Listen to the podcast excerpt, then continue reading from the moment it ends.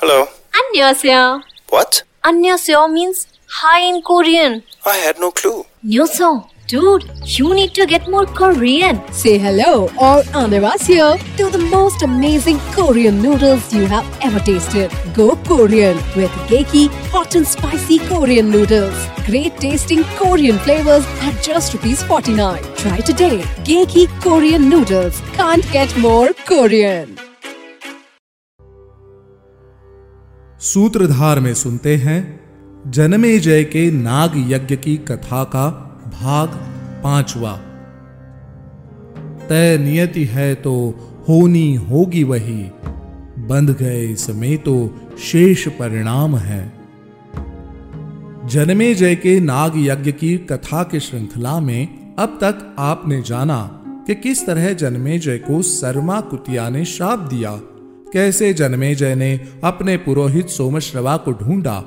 उत्तंक और जन्मेजय की भेंट होना, उत्तंक की तक्षक से द्वेष भावना और परीक्षित की मृत्यु।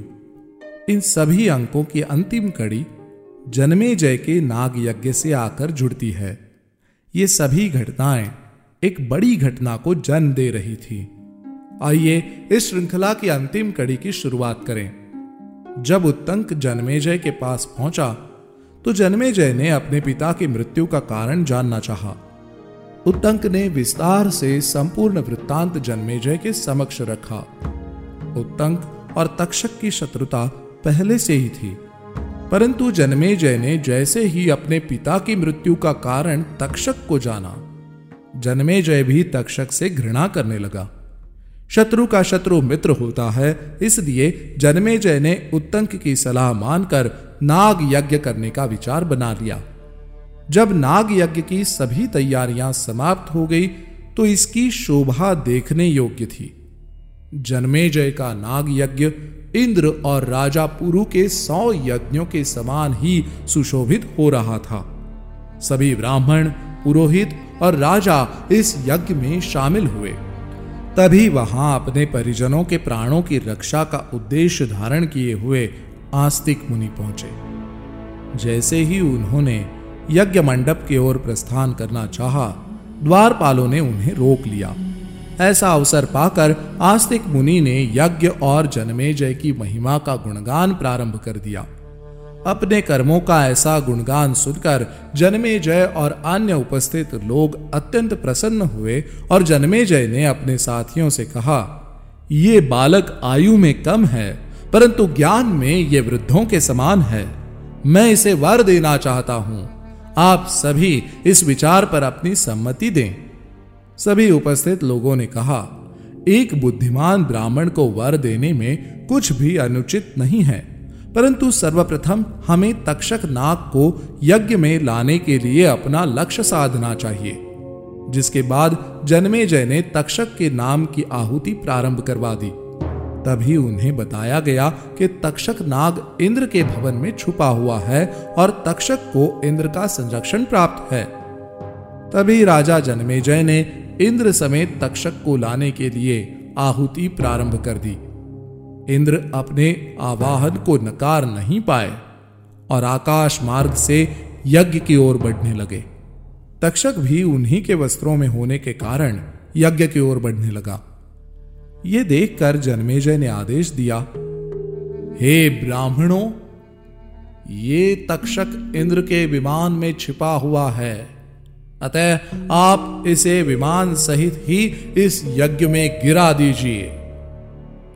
ये सुनकर इंद्र भयभीत हो गए और तक्षक को छोड़कर तुरंत अपने विमान से भागते हुए अपने भवन की ओर चले गए, जिससे तक्षक यज्ञ की अग्नि के निकट बढ़ने लगा। यज्ञ को उचित मार्ग पर जाता देखकर ब्राह्मणों ने जन्मेजय से आस्तिक मुनि को वर देने के लिए कहा, जिसके पश्चात जन्मेजय ने आस्तिक से कहा, हे बालक, मैं तुमसे अत्यंत प्रसन्न हूँ। तुम मुझसे कोई भी वर मांग सकते हो। यदि तुम्हारी कामना देने योग्य ना होगी, तब भी मैं वो दूँगा। जैसे ही आस्तिक ने तक्षक को यज्ञ के बहुत निकट आते हुए देखा तो उचित अवसर पाकर उन्होंने वर मांगा। राजन, यदि आप मुझे वर देना चाहते हैं तो मैं वर माँगता हूँ कि यह यज्ञ बंद हो जाए और अब कोई भी नाग उसमें ना गिर पाए। वासुकी भी हुए चिंता मग्न तभी, और आस्तिक को उनका लक्ष्य मिला। जन्मे जय ने कहा, मांगो वर भी कोई, ये सुना ही जो मन का फूल खिला।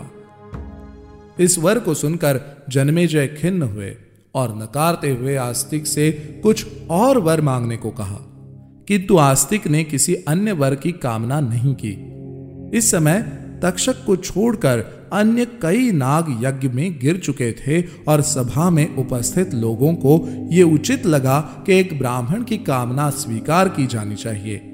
इसी दौरान आस्तिक ने तक्षक को आकाश में ही रोक लिया था। जिससे वो यज्ञ की ओर नहीं बढ़ रहा था। ये देखकर जन्मे जय को चिंता हुई। परंतु सभा में उपस्थित लोगों के विचारों का सम्मान करना जन्मे जय का निमित्त था। साथ ही जन्मेजय के पुरोहित सोमश्रवा की भी यही शर्त थी कि वो किसी ब्राह्मण द्वारा मांगे गए वर को अवश्य पूरा करते हैं। अतः जन्मेजय ने आस्तिक मुनि को यज्ञ समाप्त करने और नाग आहुति रोकने का वर दे दिया। वर देने के पश्चात जन्मे जय आस्तिक मुनि से बोला, ब्रह्मन, मेरे आगामी अश्वमेध यज्ञ में आप अवश्य पधारे। रुक गई नियति, मार्ग बदला गया, सिर्फ़ कर्मों का ही ये परिणाम है। तय नियति है तो होनी होगी वही, बंध गए इसमें तो शेष परिणाम है। आस्तिक मुनि ने उन्हें वचन दिया और लौटकर अपने मामा और माता के पास आ गए। समस्त वृत्तांत सुनने के पश्चात नागों को अत्यंत प्रसन्नता हुई और उन्होंने आस्तिक से वर मांगने को कहा, जिसके उत्तर में आस्तिक मुनि बोले, जो भी मेरी इस कथा का पाठ करेगा, उसे नागों से कोई भय नहीं होना चाहिए।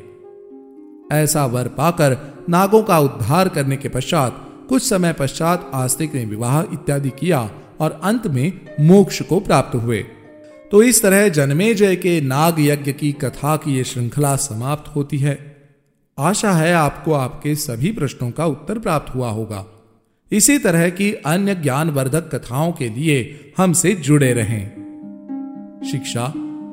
अपने लक्ष्य की ओर अग्रेसर मनुष्य अपने सत्कर्मों और मेहनत के बूते पर उसे हासिल कर ही लेता है। यदि आप अड़िग होकर अपने लक्ष्य का संधान करेंगे तो कोई भी कार्य आपके लिए कठिन नहीं होगा। आस्तिक मुनि ने भी इसी तरह उचित अवसर और अपनी बुद्धिमत्ता से पूर्व से ही तय नियति को पलटकर अपना लक्ष्य प्राप्त किया। तय नियति है तो होनी होगी वही बंद गए इसमें तो शेष परिणाम है।